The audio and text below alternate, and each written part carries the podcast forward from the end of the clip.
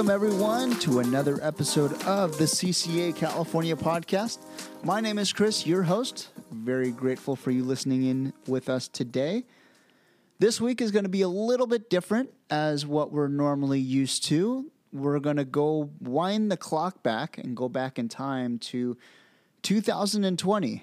I know it was a uh, memorable year to say the least uh, for all of us, but uh, this is kind of right in the midst of COVID, and uh, we ended up starting a video series on Facebook Live um, called An Afternoon With. And so, um, a few episodes in, we had our great friend of the podcast, Kevin Nakada, on with us. Uh, a little bit of a twist, though. He was joining us from his kayak in La Jolla and fishing. And I figured, I know I've referred to that episode in the podcast before um, I figured let's listen to it again. Um, so I wanted to bring that back to life. And speaking of Kevin, we have some exciting news this week. Kevin's actually going to be joining the podcast as a co host. So I'm really looking forward to having him on board on the podcast. I know he is as excited as we are to have him. So really looking forward to that. He's going to start being on the podcast this, or I'm sorry, next week um, on on the podcast. So Really looking forward to having him on, and uh, hopefully you are as well. Before we get to that, though, guys, I can't thank everyone enough for joining us at the Pacific Coast Sport Fishing Festival last weekend in Orange County. It was an unbelievable show. It was certainly one to remember, and also just a really just a great start to hopefully kicking back the show season. Um, I know the last couple years with COVID, we've actually haven't had any shows or, or very small shows to say the least. And uh, my God, it was awesome to see everyone, to see a lot of the old old faces again, seeing all of our friends, our sponsors, all of our members as well. Um, it proved to be super successful, not only for us, but um, for our state board member, Bill DePriest, the owner of the show we can't really thank that guy enough. He did so much to not only produce a fantastic show, but also to supporting CCA. Um, we were end up we ended up selling a show package for fifty dollars. Uh, basically, that included your membership, your entry to the show, a T-shirt, and a tote bag. That could not be possible without Bill. So, Bill, thank you so much, man. We do really do appreciate the support and definitely looking forward to next year's show too. Um, it's going to be great. Um, this is coming off the news that the Fred Hall show was just canceled. Sadly, uh, we were going to be there. Unfortunately, it did get canceled um, because of COVID reasons and all that. So we're really bummed out about that. But hopefully, it will return next year, as will PCS. Um, and then shortly after that, don't miss us at the Bakersfield show. Um, that's going to be at the Kern County Fairgrounds, March 11th to the 13th. It's called the Central Valley Sportsman's RV and Boat Show um, at the Kern County Fairgrounds. Once again, March 11th to the 13th. Our Kern County chapter will be there. I'll be there. Wayne will be there. Um, it's going to be a good time. A lot of people usually show up, and uh, if PCS was an indicator for show season, I can't wait for that one. That is going to be fantastic. Just a little recap from the PCS show this weekend, though. We had we were talking about those packages a little bit earlier. We ended up selling, I say we as in the Orange County chapter of CCA, um, led by Robbie Gant from AFTCO and Luke Burson from Dana Wharf Rod and Reel. Those guys led their group and very, very successfully. I mean, it's unbelievable the amount of response, the amount of support we received. And uh, I know I spent a lot of my time outside in the outside booth, and it was great catching up with everyone um, seeing some old old friends and, and great sponsors there. Um, I really can't thank you guys enough for for really coming out and showing the love to CCA um, at the PCS show. So I just wanted to get that off my chest. Thank you guys so much for joining us. Um, we are really looking forward to um, the future of this podcast. Don't forget to make sure to like us on Facebook and follow us on Instagram. We certainly do appreciate all the support. Um, and also, guys, don't forget about our Contribute to Conservation program, where you can donate as little as $10 a month. We just charge your credit card. It's super simple.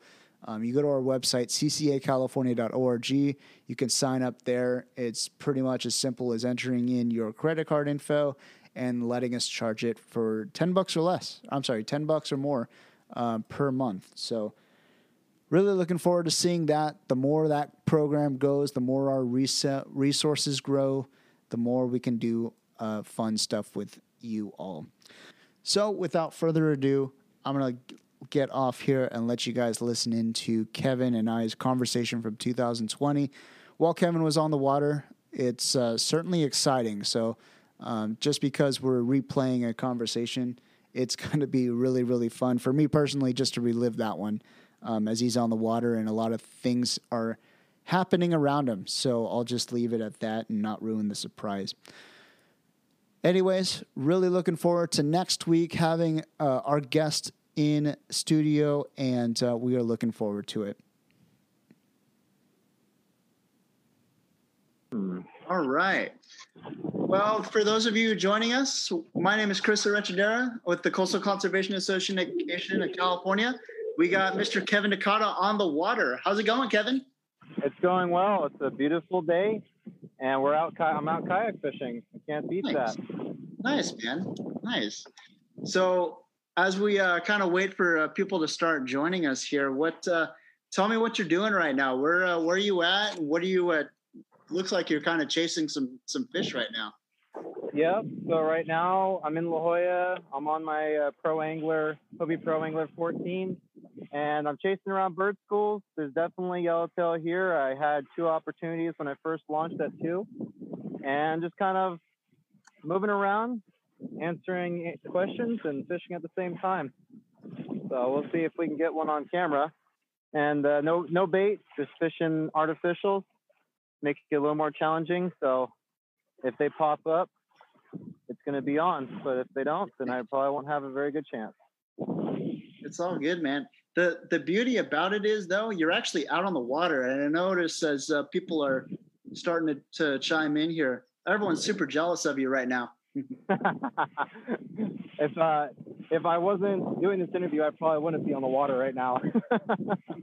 so I'm thankful that you guys invited me out to come do this. So um, I hope that we can make it worth their while and hook a fish while we're out out here.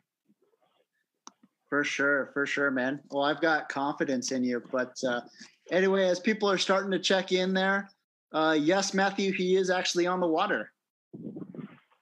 And yep. uh, Wayne wants to know what are you trolling? If you're trolling, uh, I'm not trolling. I'm keeping my my uh, Colt Sniper jerk bait ready to rock. So I'm just out here casting this like a like an iron. Uh, it's it's actually a very good bait to replace an iron. Uh, it always stays on the water and and uh, it does what an iron should, which is to kick very wide, even though it's uh, even though it's a build bait and you can cast it very far because it has a tra- uh, transfer system, weight transfer system in the in the middle of the body. So we're that's all I'm doing is kind of waiting here. Normally I I keep my rod like this when I'm hunting and I have a bait in my hand this way. So I'm always ready to throw and I don't have to unhook my my lure when it's time to to get dirty, get my hands dirty. Nice, nice. So let's talk. Let's talk a little bit about setups right now. So what uh, on a day like today, when you're kind of focusing more on the uh, on the jerk baits and and the irons and all that, what are you typically uh, what are you typically using?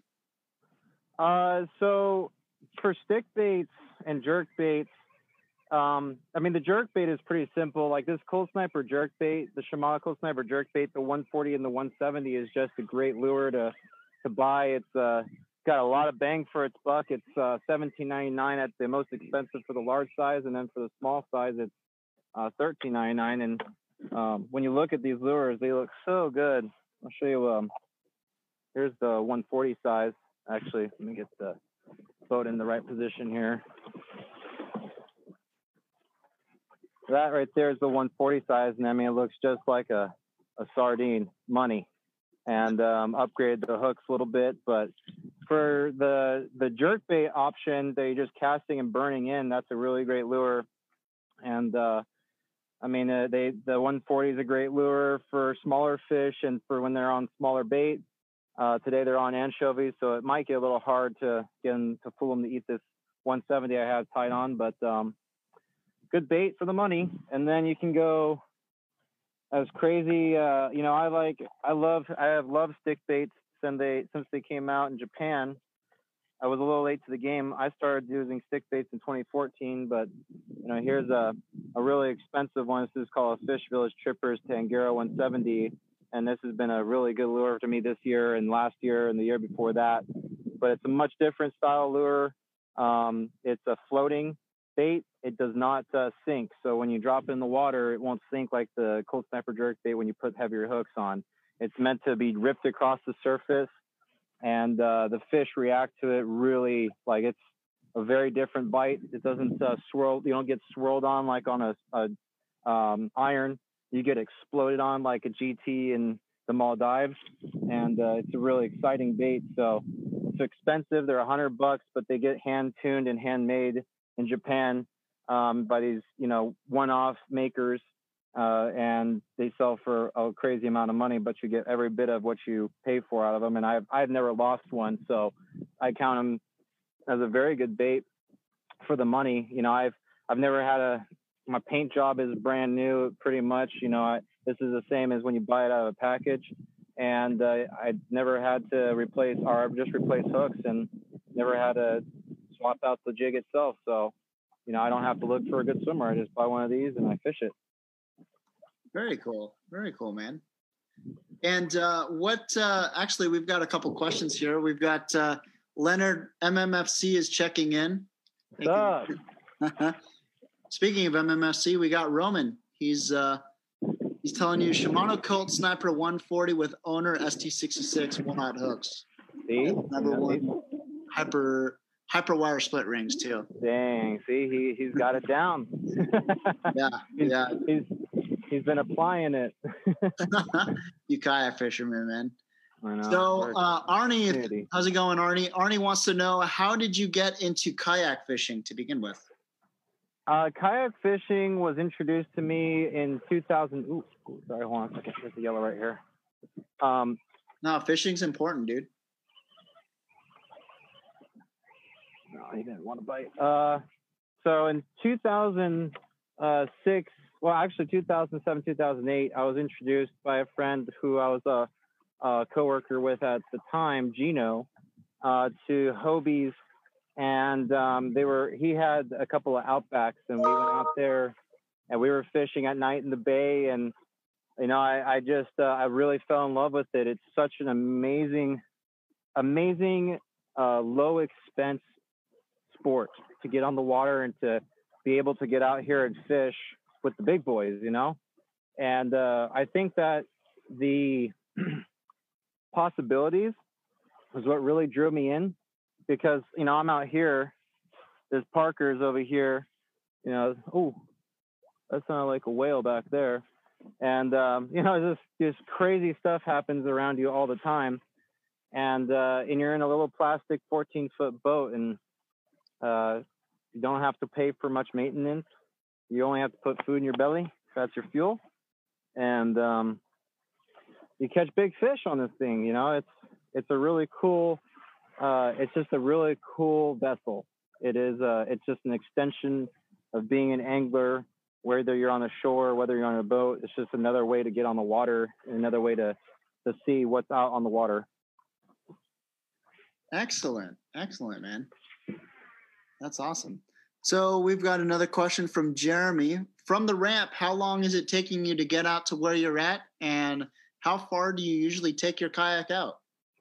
Uh, right now, I'm about four miles off where I launched, and that's kind of an atypical zone where you, you fish. And um, it takes me about an hour and 15 if I'm really putting a lot of uh, juice into the legs. But uh, I would say about an hour and 45 is the atypical time to get out here. Um, it sounds like a lot, but you know, if you're fishing the whole time, it doesn't really feel like a lot. And uh, I fished the whole way from where I'm launching, basically outside the MLPA all the way to here. So um, and it could be a lot closer. Sometimes the fishing is literally right outside the MLPA right there, so it can be very good. Oh It's yeah. really easy. Well, so let's kind of talk about kayak fishing for for a second here.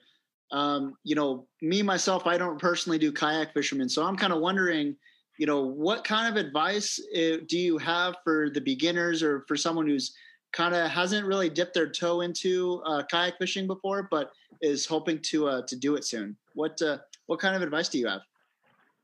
Um, so for kayak fishing, I think the one thing people they first get um, kind of scared by is the fact that you know I always hear no matter where I am across the country is i I'm afraid of falling over, flipping, and the kayaks nowadays have gotten so different and so much bigger. Like I can stand, you know, no problem, but you can you be a lot more stable on these than a lot of people give them credit for as long as you're you know you kind of get an idea of what you are athletically on the water how you are athletically on the water and uh, able to fish on the kayak i think that you won't be i think you won't be scared. And a lot of people get scared in being a little plastic boat on the ocean. Um, the other thing is that you know there's sharks right? Sharks are always going to be a thing people are scared of out here in the water but in the times that I've launched out here in La Jolla, which has got to be upwards of 1,700 times I launched from the beach, I will say I've only really had one incident that scared me to death um, with the with the white, and I think that uh, those are pretty good odds for people not interacting with a big shark. So, uh, you know, it's I think that I think that uh, people just need to get over the fear factor and try it out one day. So I, I have to go back to it. Did you say 1700 times? Oh, at least. oh my goodness. That's probably being reserved. Yeah, I know it sounds like a lot, and I'm probably over exaggerating, but I'm that's probably near. I've done the calculation a few times because I, if you if you think about like from 20, 2009 was when I was really heavily fishing in La Jolla here, all the way through uh, now, and in the early years when I was guiding full time and out here quite often, I was doing at least uh, 150 to 200 days on the water out here. And then I started slowing down after I started working for Hobie in uh, 2012. But up until that time, from then on to now, I've done at least, you know, 50 uh, days on the water out here in the kayak, uh, but more, more. Uh, so that would be a low on the average. So um, uh, there's years where I've done more than 200 days on the water out here. Um, oh, there's a yellow right there. He just flew right past me. Wasn't paying attention. I'm too busy talking. Uh, talking to y'all. Sorry, we're Um, distracting you there. no, no, no. This is going to be a thing. This is going to be your most distracting uh, live Facebook live uh, interview yet. I, I promise. People are going to be like, "Why isn't he talking? What happened?" It's all good. It's all good, man. I mean, this is a this is a first for us on the water live and all you fishing. We're we're super stoked for you. Um, we do have a couple more uh, people checking in here. Sue says it's good to see you on the water, Kevin. uh, oh, oh, oh! Here we go. Here we go. Watch this. It's about to happen. It's about to happen. about to get one. Oh, oh, baby. Oh, come on. Oh, this one's so. This one so doesn't want to eat. Gosh. Oh, Man, he followed the stick bait in. Hold on a second. That one wanted to eat it too. Didn't want to eat it, then he charged it. Ah.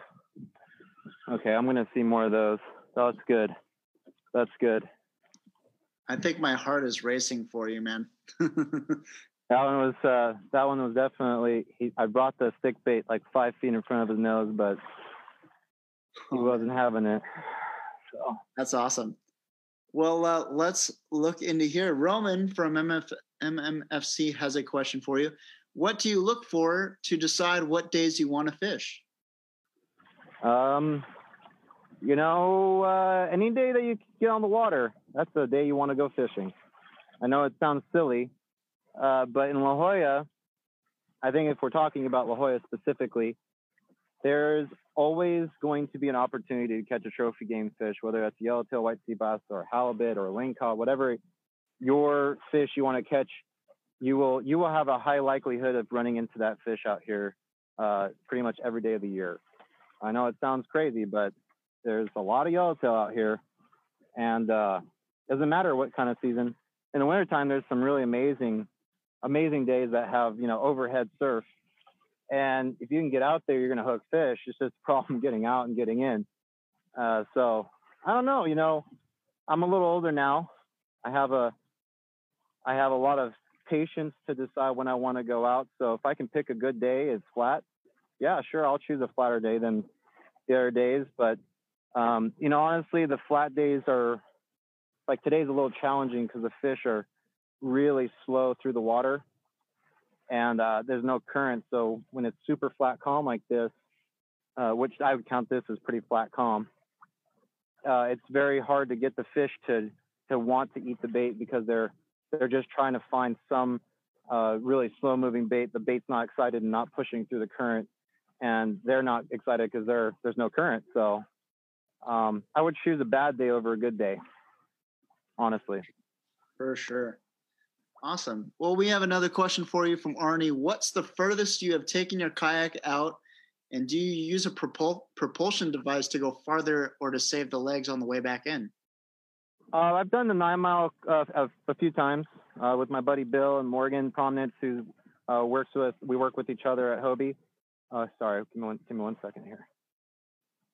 Um, and uh, that was when there was tuna. And if you remember 2015, it was kind of one of those banner crazy years where there was wahoo in the just outside the nine here on the nine.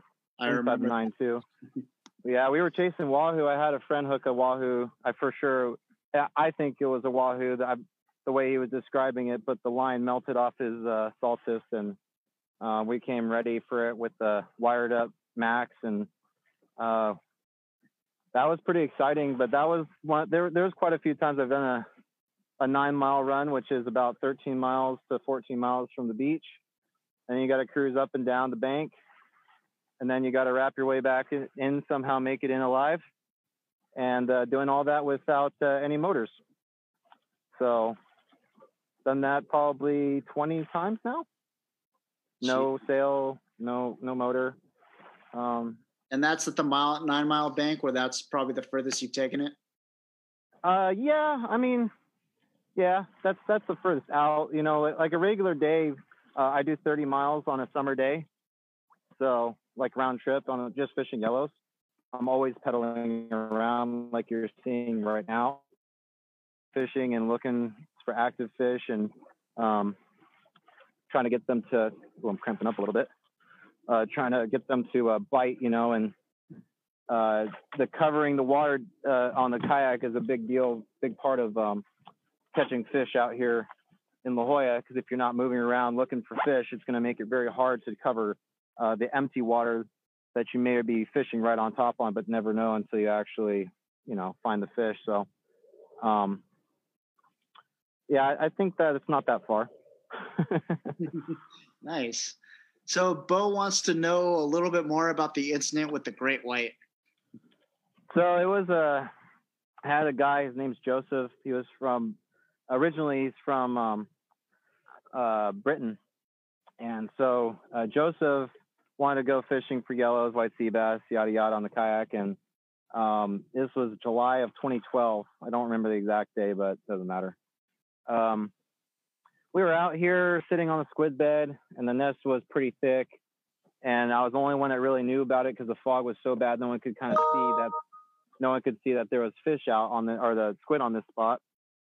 And so I was uh, sitting there and talking to him, and uh, making squid, and all of a sudden I look up and there was a fin, and there was a lot of mola mola out here. So they they came up and they were you know doing their little twisty thing with their fin, and uh, I kind of look over. I go, man, that's whatever, and I put my head back down, jigging up squid, and I turn back over, and I hear and cutting the fin cutting through the water and it wasn't turning. So then I go, oh, that's a shark. And then it was starting to come closer, and it was foggy, mind you. So it was kind of spooky to see this. Come, it was coming straight at us, and I'm like, okay, uh, Joe, Joseph, I'm just letting you know there's a shark coming right at us. And he goes, what? By the way, And, and I'm like, well, I think that's a great white. And and then he started to kind of freak out. He's like, okay, what do we do? What do we do? I'm like, we're not gonna do anything. Just sit here, sit still, and it'll probably pass right on by, or it'll circle us, and maybe it'll bump us. But don't freak out because that's the worst thing you want to do. He's just cruising around, looking, looking at us. So he comes by and he circles between us, and he comes around. You got every bit of this fish, you know, beside us. That was, I mean, the thing was big. You know, it was a no joke, 14 to 15, 16 foot fish. I mean, it was a beast.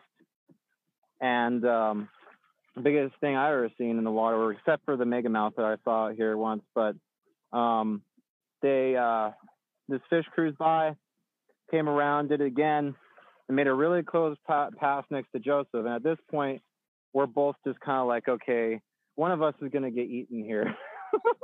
oh shit. So I made the, the stupid decision to um, pedal to get its attention because the last thing I want is someone to die because of me. So, or bit bit because of me, however you want to, to put that in a nice way, right? Uh, so I told him, I said, hey, I'm going to go ahead and start pedaling and I'm going to go towards the kelp. But I, when he starts to come after me, if he does, I want you to go the opposite way towards shore as fast as possible. And uh, I'll, I'll come get you when I'm with, if it's all said and done. And uh, he goes, um, okay. so uh, we get under, I get underway, I just take one pedal stroke, and the thing goes right on my butt. And he starts following me right on my, right on the back end of the kayak, and I started pedaling a little faster, starting to freak out. And I was watching my fish finder, thinking I might be able to see him come up and blast me, and I might be able to jump out in case, in case he does hit me. I was being really stupid, mind you. I mean, this is so dumb. Uh, but uh, oh my god! Okay, I'm gonna hook up right here. Oh my god, I'm gonna hook up right here. Oh my god, dude, this is such a big school. Holy smokes, dude. Holy smokes. Turn this bar. Okay, here we go.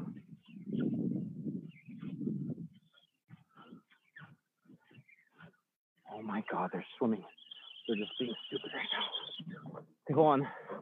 I'm gonna I'm gonna catch a yellowtail on camera right now. Oh my god, these fish are so dumb. These fish are so dumb right now.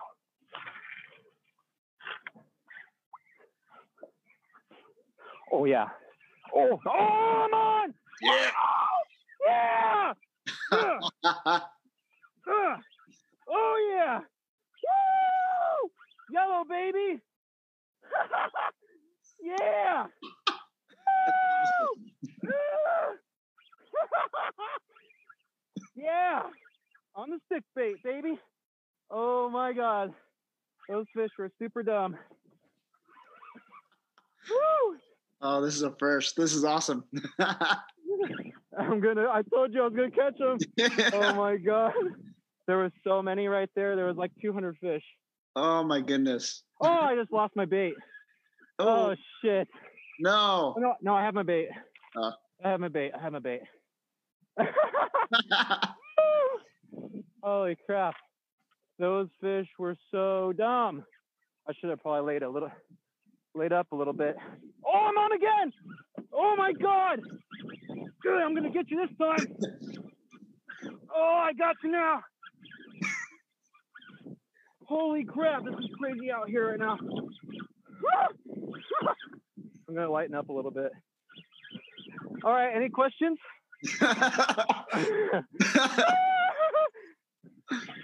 oh yeah. oh. All right. yeah. That's a better one. oh yeah. All right. Well, I just threw right back into school, whatever it would have been, Nice. and uh, happened to just happened to hit him right in the head somehow. Uh, blind casting. Oops. I think I should probably lighten up a little bit. I'm, oh. I'm putting the serious wood to them. They're still underneath me too. um, oh, so the shark story.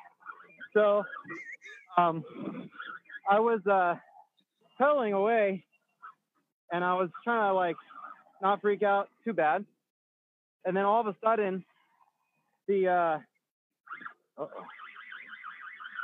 the uh, the shark ended up um, going down, and like quickly. So I was freaking out a little bit, thinking, "All right, this is the oh my god, this bait right here underneath me." Uh, and I was freaking out, thinking this was the end of Kevin Nakada. And uh, okay, here, hold on a second. I gotta poke this fish. Yeah. Oops.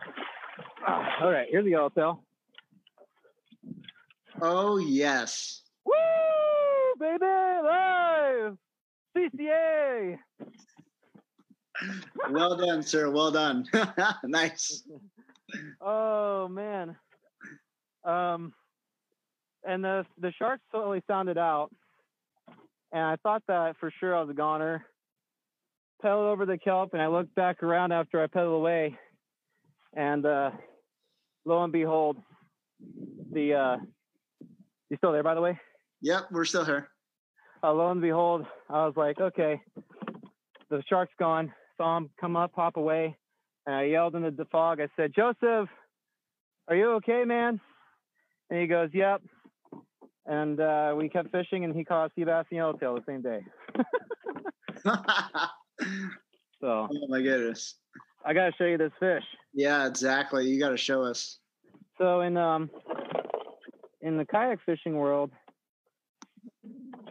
I'm gonna try to find that school again. Those things are dumb. There's two guys fishing right here beside me. I have no idea what's going on. Um, so in the kayak fishing world, you have what's called a game clip, and divers use it too. But this is a game clip. And you put the fish in here, and then I'm going to secure them like a safety pin, and then I'm going to go ahead and dispatch him and bleed him and get him ready for ice, which is in my bag in front of me. But I will get him up here. He's gonna freak out on me. I already know it. We're not. But check out that fish. There's the stick bait in his mouth. How sick is that? Oh yeah. So Dude, stick this- bait fish, baby. It this don't get no better. Back to back. Roman's asking, Oh, shit. it? Yes, I'm gonna bleed it right now. I'm gonna I'm gonna brain him, and I'm going to. What's that? Yeah, I'm doing a live uh, feed with uh, CCA. Yeah, you catching them? Sick. I thought I heard you yelling over there. Yeah. Um, yeah, see the kayak fisherman community is cool, man. We just we're out here, we're all catching fish. We don't scream at each other. Plenty of plenty of uh, space to go around. We're doing what we do, you know. So, but I'm gonna catch another one like that. Maybe not in this uh, stream at the same time, but the uh, I might catch a, another one here. Let's see. That that fish was full was pretty massive. Oh, okay. Now he's gonna go in the water. I'm gonna clip the end of the game clip right there. Well, And then I've got everyone's Yeah. giving you massive pro- props, man. there's uh there's the AFTCO fillet knife right there. And I'm just gonna bleed him. Now a lot of people ask questions, why do you bleed him on the water? Isn't that a stupid idea? Just just mentioning that I just was talking about a shark story, right? But out here, such a rare occurrence. You know, I really do feel comfortable doing that. And um, I wouldn't recommend it to anyone that doesn't feel comfortable, but you do feel comfortable, bleed him, you poke him in the the um, throat. And I'm just going to go ahead and brain him really quick. Kind of brutal, but it is fishing. And then uh, I'm going to keep fishing right now. I'm going to try to get another one on camera. I'm going to get that same school. I'm going to try to find him. I hooked two fish right there. this is I hooked two fish. Oh man, that was cool. So, like, Anyway, everyone's uh, everyone's giving you mad props. We got Matt from AFTCO check- checking in. Hello, Matt. woo! AFTCO baby. Yep. Oh yes. Love those guys. And they have a, such a cool. that company has such a cool story, and they're so proactive in the industry. It's hard not to love those guys through and through. So Yeah, not to mention they're a founding sponsor of CCA. We're we're super proud with.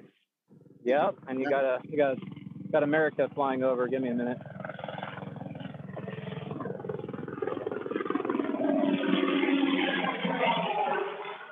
All right, one more glory shot, and he goes inside the kill bag, and uh, I'll show you a video or what I'm doing here in a second. But here's your glory shot. I'll take a screenshot of that later and post it on Instagram. Nice. He's only like 15 pounds, but he's cool. Good fish. All right. Hey, that So works. uh. That works. Off La Jolla. hmm And here's uh, here's the bag. It's a, this is a 48 inch. This is a massive bag. I usually don't need this big of a bag, but uh, you know, lately it's been so good. You know, it's hard to not go out here and whack at least a couple and maybe a sea bass opportunity. So, um, yeah, it's beautiful out here. You can. Ooh, I got a cramp. Uh, been pedaling around trying to find these fish all day, so I'm trying to ooh, not lock up. oh man, I'm totally gonna lock up here in a second. Oh man. Well, well. Uh, before I forget, remind us again. What did you? Uh, what you just catch that yellow one? So I'll show you. Oh, here. Another bit of America. The yellowtail are sitting right here, by the way. This bird's this bird's sitting on them. Um, so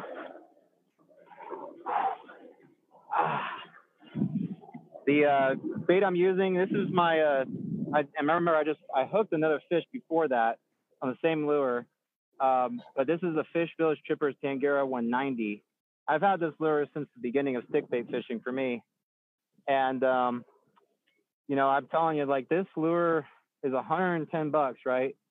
But every bit of that $110 has caught fish over the six years I've owned it. I've caught so many fish on this lure, and it's so easy to fish for a guy who's starting to get into kayak fishing. Like, I don't know if you can get a, a better, more effective uh, bait other than this one, aside from the Colt Sniper jerk bait. Those are my two go-tos. So there's a few other baits that I have in my arsenal, but those two are certainly like my my favorites. I got I gotta say. So, oh man, I drink water. Oh yeah, I can answer a lot more questions now that I'm chilling. Ooh. Nice. Well, let's talk about the uh, the rig that you're currently on. Jeremy wants to know: Are you on the uh, Pro Angler 14 with the 180? I'm on the Pro Angler 14 with the 360, and I'll be honest with you, like in that situation where I just spun on fish, there and there was these fish are just free swimming, you know, like they're not they're not doing anything weird. They're just free swimming in a circle. Um, the uh, thing I'm trying to do is trying to maximize the the uh, the or minimize the amount of time it takes to get back on them. So I had to actually turn the 360 drive around because the drive goes in a 360 degree spinning um, rotation and I turned back on those fish with the rudder, and I was able to move away from them, then cast on them and get them to eat. And that was the first fish, and then the one that, that I lost after that, I just spun the boat back around and threw it behind me because I thought the fish might be going into the sunset, and lo and behold, one came out and destroyed it. So GT style. Holy smokes! Major crampage going on. That's the only thing about kayak fishing is you're gonna get worn out sometimes, and I'm definitely getting worn out pretty bad right here. Hey, it's part of the game, man. At least you got a yellow to show for it right now. Yeah. I'm trying to get another one if I can get moving again, but man, I'm out of shape or something going on right now. It's been a little bit. Well, while we're chilling with you, uh, William want, is checking in. He's saying, Thanks, Kevin. Learned a lot from Cedros with you on the jerk baits and plastics. You were very exciting to watch. I remember you fishing off the kayak while you were fishing on the panga, also catching dodo and tuna. Oh yeah, that was um.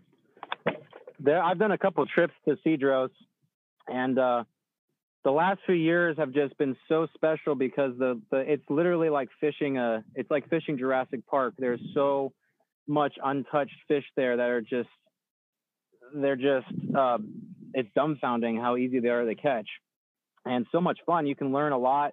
You can gain confidence there. And I go with Jeff Mariani of Cedros Kayak Fishing, who was on here a couple of interviews ago, and um, no better operation in my opinion. And last year we went out there, we caught sea bass yellowtail, lots of yellowtail, um, sheephead, cor- the biggest corbina I ever seen in my life on cut mackerel and 40 pound test.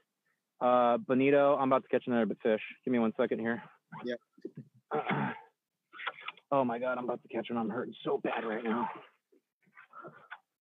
Okay, I'm gonna sit for this one.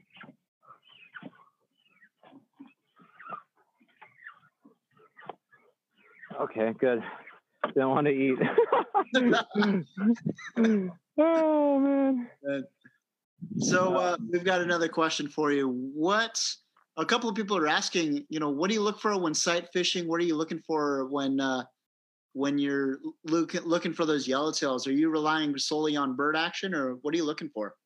Uh, you know, I'm really looking for fish under the water, and I know it's hard to imagine, but um, I what I tell people is if you get a chance to go to Birch Aquarium or somewhere Monterey or somewhere that has yellowtail, and you just get to watch the yellowtail do the tornado in the tank, if you watch that enough, you'll see that most most of the time they're on the surface of the water. Oh, about here we go. They're in front of me again.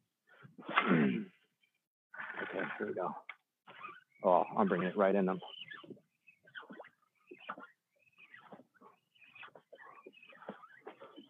Oh, this bait got fouled.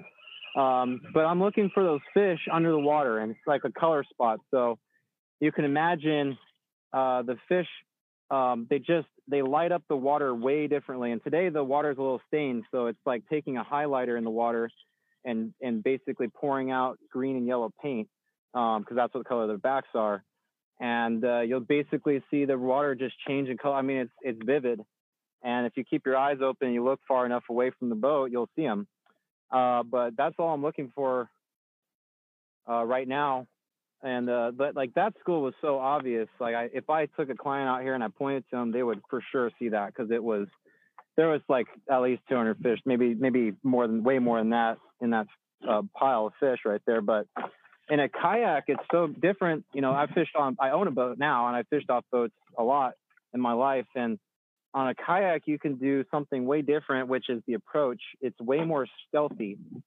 You can get on the fish and they never even know you're there. You know, it's uh, it's a lot different than being on the boat where you're having to fight them hearing you, the splash on the on the mo- of the motor and the boat. A lot's going on, and so the kayak you can approach them without ever them ever hearing you. I have a fish coming right up beneath the boat and looking at me right now. So I'll throw out my other one. Well, I'm not fishing standing up, but um, the uh, the thing about the kayak that's so cool is that stealth factor. Like sea bass is a big deal. Um, sea bass, when you're fishing sea bass in the kayak, it's a lot better. You catch way more sea bass on a kayak in La Jolla, especially where there's so much pressure. The fish don't hear you, they don't see you as much. There's a lot less of a profile when you're fishing. If you can imagine underwater, you're fishing, and there's if you look up, there's a big boat or a kayak. Like which one's a lot more, you know, uh, which one would be scary to you? You know, bigger the bigger boat or the smaller kayak. So uh, sea bass knows this. They've seen boats all their life. They're not stupid. Um, otherwise, we would all be catching a lot more sea bass and having a lot more fun doing it. But um, the uh, the big thing out here is to be stealthy, and with yellowtail and kayak fishing, it's for sure a way better way to approach the fish. Gotcha, gotcha, man. Well, just to go touch back on the sight fishing, how um, I know for me, you know, sunglasses kind of pay. Ooh, play come on. oh yeah, No, this is a big barracuda or something small. Wind them in. Oh. awesome. No. Yeah, it's a Cuda. All right. Oh, it's full action on this one, I guess. Crazy friggin' fish. Gonna, uh, he's gonna hook me on camera too, knowing my look.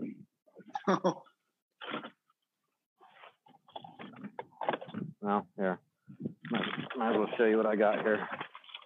All right. Okay. I'm done. I'd like to move on. Thank you. Control your fish, man. Yeah, not not exactly the funnest thing to do in a little boat like this. Okay. There you are. Everything eats that Colt Sniper jerk bait. and uh, get him back in the water, nice and safe. Hopefully, not too many holes in his mouth. Well done, sir. So going back to sight fishing and all that, I know for me, you know, sunglasses kind of play an important role. Um, you know, polarization with Costa and other brands. How important are they to you? You know, if I didn't use sunglasses, uh, the polarized sunglasses out here, you wouldn't be able to see what I see. And um, it's uh, for me, I would much rather be out here with polarized than without. And um, I, I, I don't think you could do what I what I'm doing right now without them. I use Hobie polarized. Uh, we make aside from the kayaks we make, we have a license for uh, our sister company iKing to make sunglasses. So um, I use those sunglasses, though I've used Costas and they're very good. And uh, I think they do an amazing job supporting CCA as well. So I won't uh, I won't discount using Costas out here as well. Anything in brown, any brown lens will do well. Certain companies have different technologies that are better. I think uh, you know HPs and and Costas are definitely up there. And Maui Jims, those big companies make really good copper lenses, but that's a really big deal color um, out here when you're looking for the green and the yellows of the of the yellowtail. Excellent, excellent, man. Well, so let's talk a little bit about setups here. Uh, Matthew wants to know, as a minimum, what what reel rod setups should you have um, when going uh, when going fishing either off the islands or in La Jolla, perhaps? Uh, so the the three setups you're going to need are a live bait setup. Um, it's a like a Seeker 760 or sorry 670, a uh, uh, any Calca 6470, that kind of medium traditional, pow- medium heavy traditional powered um, live bait stick is going to do 99% of what you're doing out here when you're first starting. When you're live bait fishing, and when you're trying to just fish a mackerel along a fly line. The uh, um, other rod you're going to want is obviously some kind of artificial rod. Now, personal preference. Personally, if I'm going to fish a stick bait, I like to fish on a spinning reel. A lot of people are going to say, "Why are you fishing a spinning reel?" And you know, to me, I you just saw it has an unfair advantage because you never have to worry about backlash. And as much as many people as use uh, in the world that use spinning reels, it's always been questionable why West Coast guys don't use spinning reels. And they're awesome. You know, I got two spinning reels right here, um, and they catch fish. And it's really nice to not have to think about casting into a school and backlashing like you're going to hook a fish if you get it in there and you present it right and you work the lure through them. So that's the fundamental. If you can present the lure, you're going to catch the fish, right? Uh, the third one is going to be a bait stick. I know it sounds pretty simple, like you would carry a sabiki rod, or I don't really carry a sabiki rod with me. I do uh, an actual setup. I carry a um, a beacon. Uh, this is the 7330 back here. That's my backup rod. So in case I need to use a live bait rod or need an extra live bait rod for whatever reason, I've got it ready. And I would use that as my bait catching rod with the sabiki um, and also use it for using it in case I need an extra setup. Uh, people like to use the sabiki rods with the little, like the Promar with the hole down the middle, the hollow center. Those are great, but to be honest with you, like they're only going to be used for a sabiki rod. So I'd rather have a different array of options for when I'm limited to like three rods. Um, but I, you can see back here, I've, I've got six on the boat right now, just one for everything. So I don't need to switch out. And I have clients I take out quite a bit. So I decided to bring them all for some reason when I only needed two or one. So. well, I mean, you knew that we were going live today on Facebook. So when, in Rome, right? right. You got to play the part sometimes, you know? Yeah. Yeah. Well, so let's kind of talk a little bit more about your setup there on your kayak. So, in mm-hmm. terms of you know, it looks like you've got a pretty decent share and a whole bunch of rods. What else do you have on uh, on your kayak currently? So I guess I'll take you off the the stick here, and I'll show you around the kayak because I think you're going to get a better eye from my point of view. You can see back here, but you're just going to see me in the seat. Uh, you know, the first thing I think is super important is your fish finder. Um, out here, catching bait is super important, so you're going to want a fish finder that's solid, that has a lot of power to it, that has a good um, transducer. This is a TotalScan on it. Um, it has side scan on right now. It actually works pretty decently out here. I was a little bit, um, I was surprised recently at their updates and the, the ability to see the the yellowtail and the bait and all sorts of stuff out here with the TotalScan, even this, this kind of deep water. Um, so that's a really must have as a fish finder. Um, a catch bag is crazy important. If you can use a catch bag out here, you're going to keep your, your fish that are, you know, worthy of a, oh my God, look at, oh my God, look at, I'm going to get boiled on right. There's going to be boils right here. You just picked up an anchovy. Um,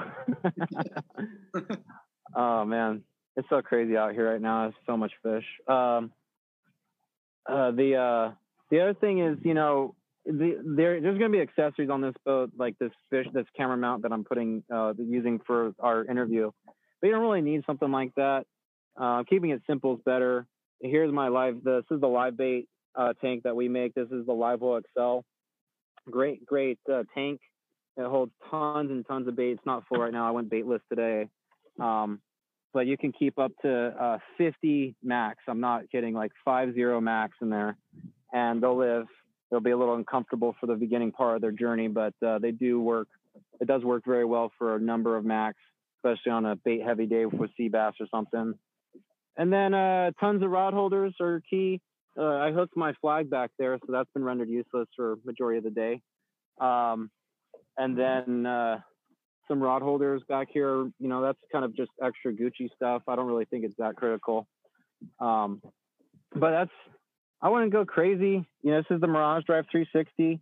That's the most important thing out here is to have a propulsion system that keeps you hand free. In my opinion, like you can get away with paddling, but you can do this right here and just go on about your business and catch fish like that. How does it get any better than that, except for being in a boat and uh, trolling around really hands free. so, out of curiosity, when you're paddling, how fast are you typically going? Oh, let's see. Oh, here, there's a speed over ground in the corner. So right now, I'm just kind of cruising. There's no current at all. That's why those fish are just being kind of dumb. But um, 2.2, I'm cruising. This is my, this is how fast I'm pedaling. I really, I'm gonna cramp up super bad, but I'll do it for you guys. Like here we go, 3.3, and I'm weighted down. We're probably gonna get up to four. There's four. So goes pretty fast, you know. I don't think you need to go crazy fast out here and uh, to catch fish, but the average is about two to three miles an hour pedaling in a kayak. Awesome, man.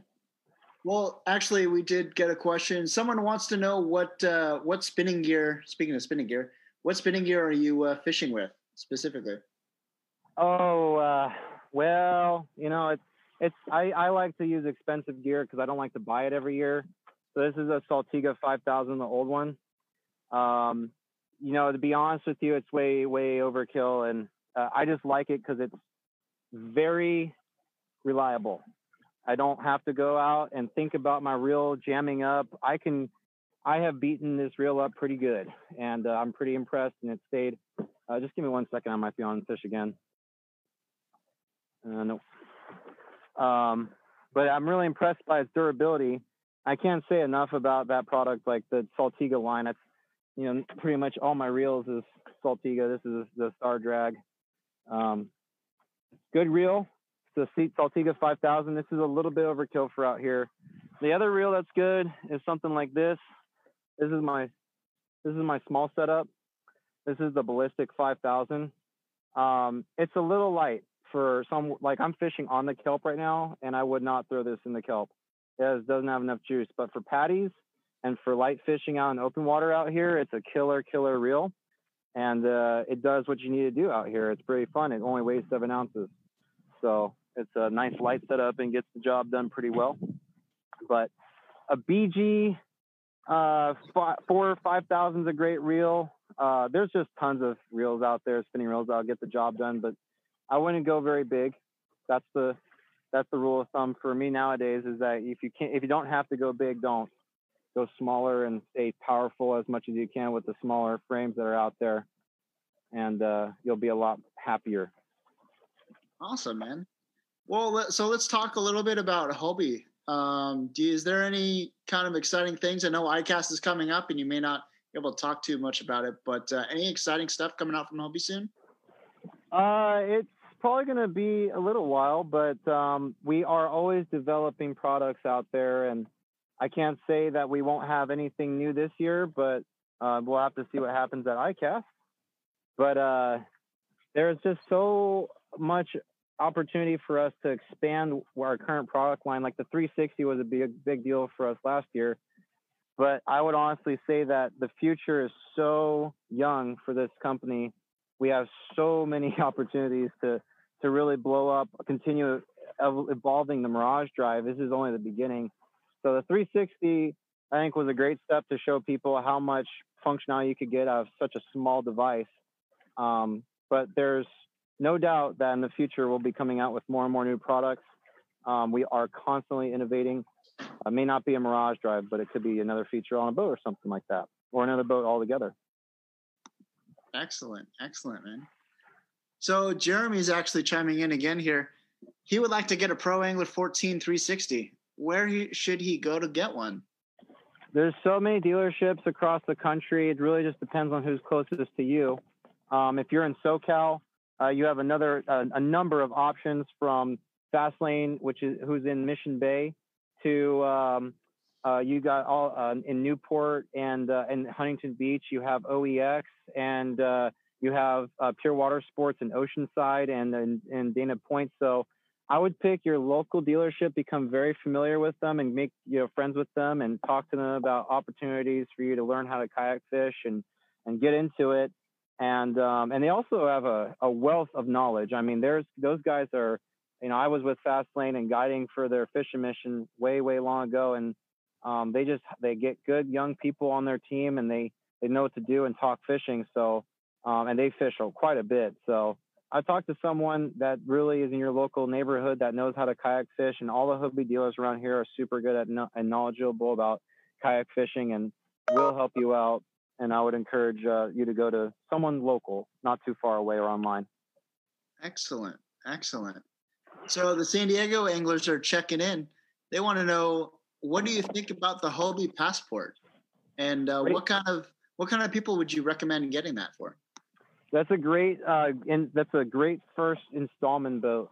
When you're going to find out what kayak fishing is about, you can drop fifteen ninety nine on a Passport 12 it's a great fishing kayak. I would take it out here. I probably should have today.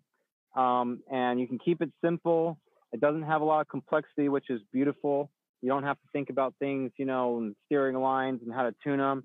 You just get in the boat and go fishing. Um, and uh, I think that's a great oppor- uh, great option for people that are just jumping into the game.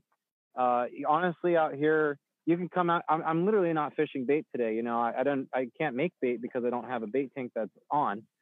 And I don't think you need to come out here with anything crazy. I've come out here with no fish finder and a rod and just with a jerk bait and cast it and whine, cast and whine, and you hook weird stuff all the time. So just come out here and fish. It's nothing like you need to. You don't need to come out here all pre-rigged and plumbed, ready to go. Just got to get the line in the water. That's pretty much it. And um, you'll be you'll be surprised how much you learn with just getting on the water. And a passport's a great way to do that. Um, it's the cheapest kayak kayak fishing kayak that we make. So I would encourage people to check it out if they're looking for their first time boat, their first kayak. Excellent, excellent. And and I know a uh, passport got donated to our uh, San Diego chapter banquet last year, so we can't thank yep. that too. That was awesome. Yeah, yeah it's uh, we never know what will happen each and every year. Maybe those keep up in the game. That's coming up on August first, right? Well, we're actually still planning that out just because of COVID and all that. We're still uh, we're still trying to figure that one out. But we'll we'll let everyone know what uh, what we're up to, what our San Diego chapter is up to. The um, Wayne actually has a question. Do you ever slow pitch from the kayak? Uh, slow pitch from the kayak, I do uh, mostly in the winter. Um, I just feel like most of the fish, like you just saw this this live feed, the fish are up on top most of the time. Uh, you know, and that that's up for debate, I'm sure. But um, you know, I would rather slow pitch in the winter when those fish are really glued to the bottom, and that slow pitch, you know, is so effective at getting those fish to be uh, reactive to something right in front of their face, and um, it's a, it's just a cool uh, a cool technique. Like the stick bait fishing is a whole nother thing, and most of the, the slow fish technique is a Japanese style um, method of fishing the flat fall jigs and those bellied out, uh, those weighted out um, wide teardrop shaped jigs. Uh, and it's it's just a very interesting technique. It takes a lot of patience because you you are fishing a crazy heavy jig for that rod, and when you fish it, you're doing kind of this motion like this and putting it slack, and the the thing shuffles like this, and all of a sudden you get smashed, and um, it's just a very surprising bite with a very pool noodly rod. Um, so I think that when people try that technique, they just got to know going into it that they have to be super patient and just give it a chance.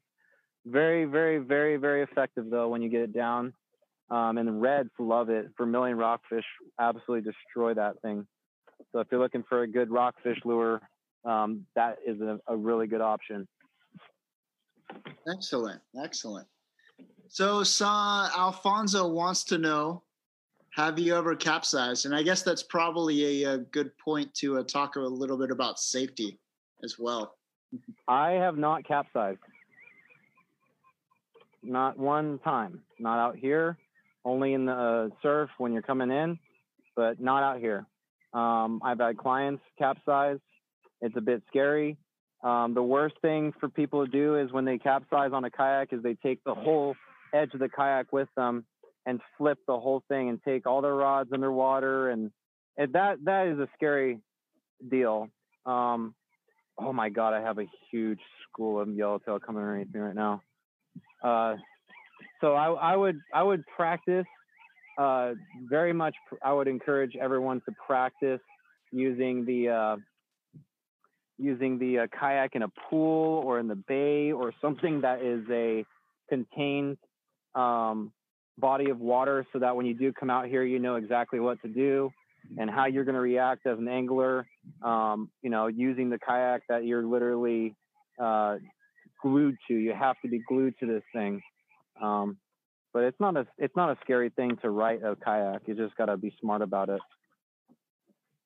Gotcha, gotcha. Well, speaking of launching through the surf, how? Uh, let's talk a little bit about that. Could you walk us through on how you would normally do that? Uh, so I pedal through the through the surf, uh, and I pedal out and I pedal in.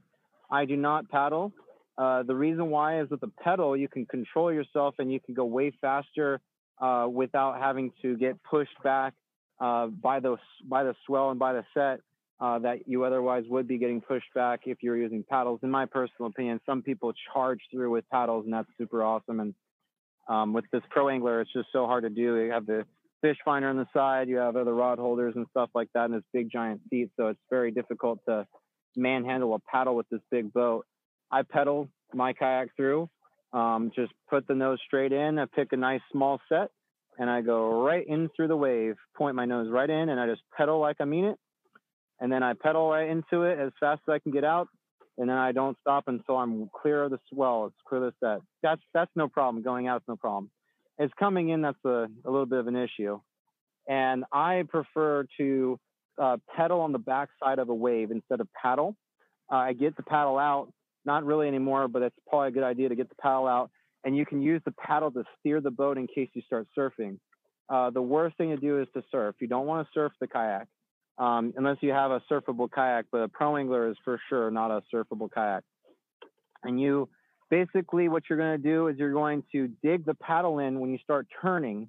If you're going left, you dig the paddle right, and it turns the bow back in this way against the wave instead of surfing downwards because you basically pulled and then turned and then flipped the boat because there's so much resistance on one side and not on the other. Um, and that's how you get the boat to flip. So if I'm pedaling, I'll pick a nice small set and I'll pedal as fast and hard as I can on the backside of a wave. And that's how I get in without having to touch the paddle ever. Gotcha, gotcha, man. I'm gonna plug in an external battery really quick so I don't uh, run out of juice while I'm talking to you. Yeah, for sure, man. Well, we're co- we only have a few minutes left, so those of you who are uh, watching, if you've got any last minute questions for Kevin, please leave them in the comments below. Um, is checking in once more. Have you ever landed a tuna on a kayak? If so, how big? I've landed one bluefin in 2015 in August and 2015, and it was about 30 pounds, 30 pound bluefin, and it was an awesome experience and um, very random fish in 110 feet of water. Wow, that's awesome. Yeah, right here, right here in La Jolla. Okay. A lot of, a lot of tuna were caught that year on a kayak. 2015 was a crazy year. I mean, we already talked about it a little earlier. That was when we had yeah, Wahoo Oh my God. right off of right off of San Diego here. Just Look at this meter. I'm about to show you a stacked meter of yellowtail. Look at that. Look at that. Jugged. Straight up. They're falling something there. holy smokes. Yeah. Yeah, they're out here. They're big time out here. I saw a comment earlier. He was uh, saying, "Watch this. About 70 people are going to be at La Jolla tomorrow." no doubt. Yeah. No doubt. Ju- Johnny has a question. Has Kevin seen a swordfish or a marlin in La Jolla? Have you swam with them? I have video uh, photos in uh, 2012. Um, this uh, person named Ryan was out here uh, fishing on his Livingston, and we were on the squid bed in 88 feet of water. And he goes, "Dude, there's a striped marlin right here." And I was, I thought he was totally BSing me, so I stood up, and Lord and behold, there was about a, you know, an eight foot striper right there, just cruising right over the squid grounds, and he straight straight up and tried to cast a bit to him, try to pitch a squid in front of him. I had a mac that I dumped earlier and I was stupid. I should have totally kept that mac in the tank, but it was a salami. It was beautiful, perfect pitching bait to that thing. But nope, uh, didn't catch him. Uh, I have not seen a sword. I, I think I might have once, uh, take me, take my word for a grain of salt, but I think once I've hooked one, once. And I'm not sure what it was, but it was something crazy. And it wasn't a black sea bass. It was a whole nother deal that whatever that thing was. nice.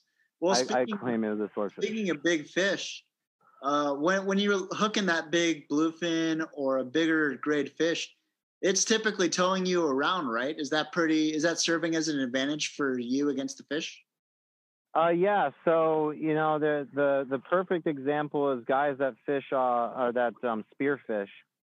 Uh, they they take a spear uh, with it's attached to the actual shaft is attached to a buoy line, or you know an even better example because most people have seen this is Jaws, right? Why did Jaws? Why was uh um I forget the captain's name? Man, I'm not I'm not old enough for that. uh, uh, oh man. Uh, anyways, why did he use a buoy? Well, the buoy is just so much resistance, and it's not even that hard to just float on through and, and have the fish pull it. You know, it's it's drag, and so uh, when you have when you hook a fish, it's a lot easier to fight the fish on a kayak because the fish is literally pulling you along, and you just stay on top of the fish the whole time.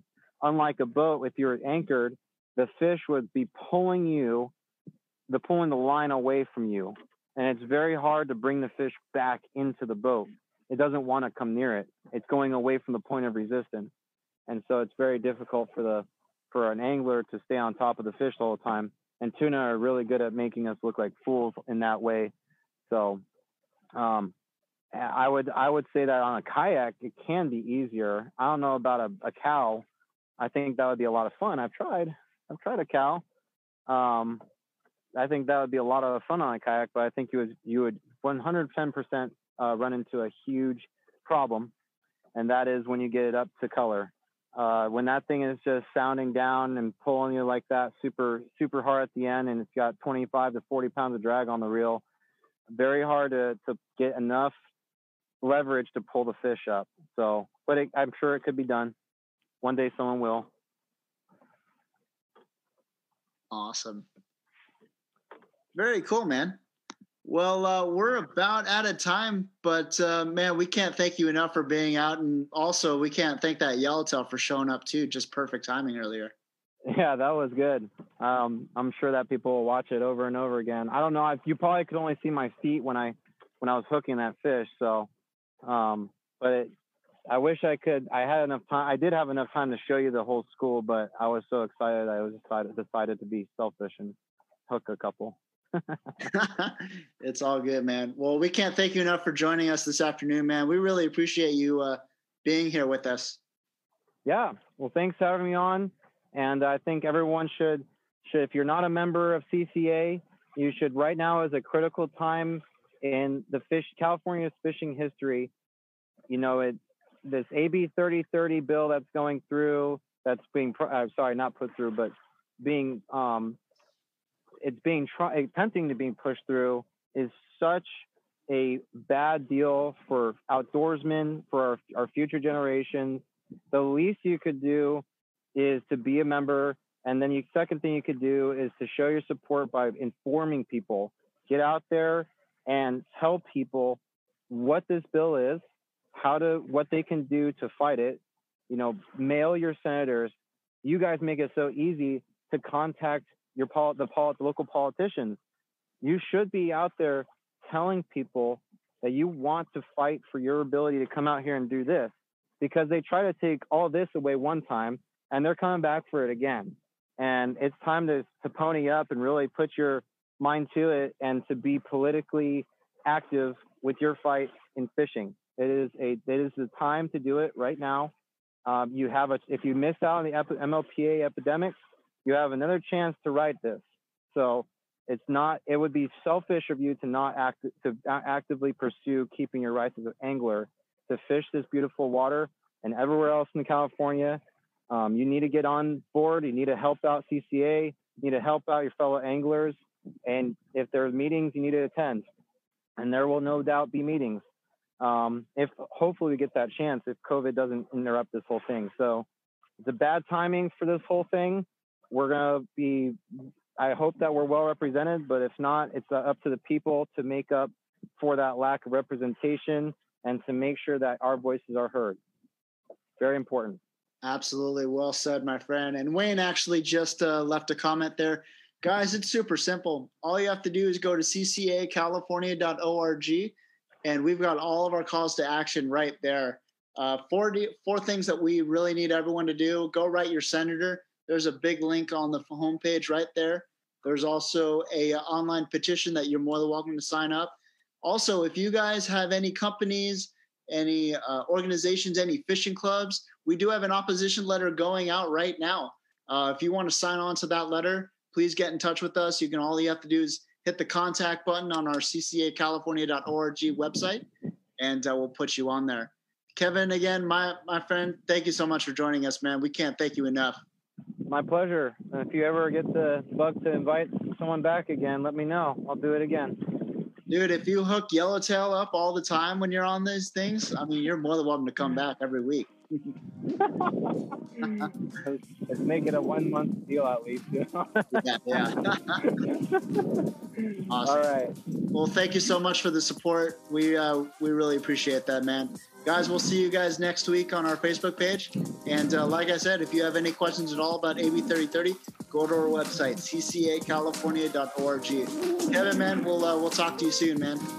All right. See you guys later.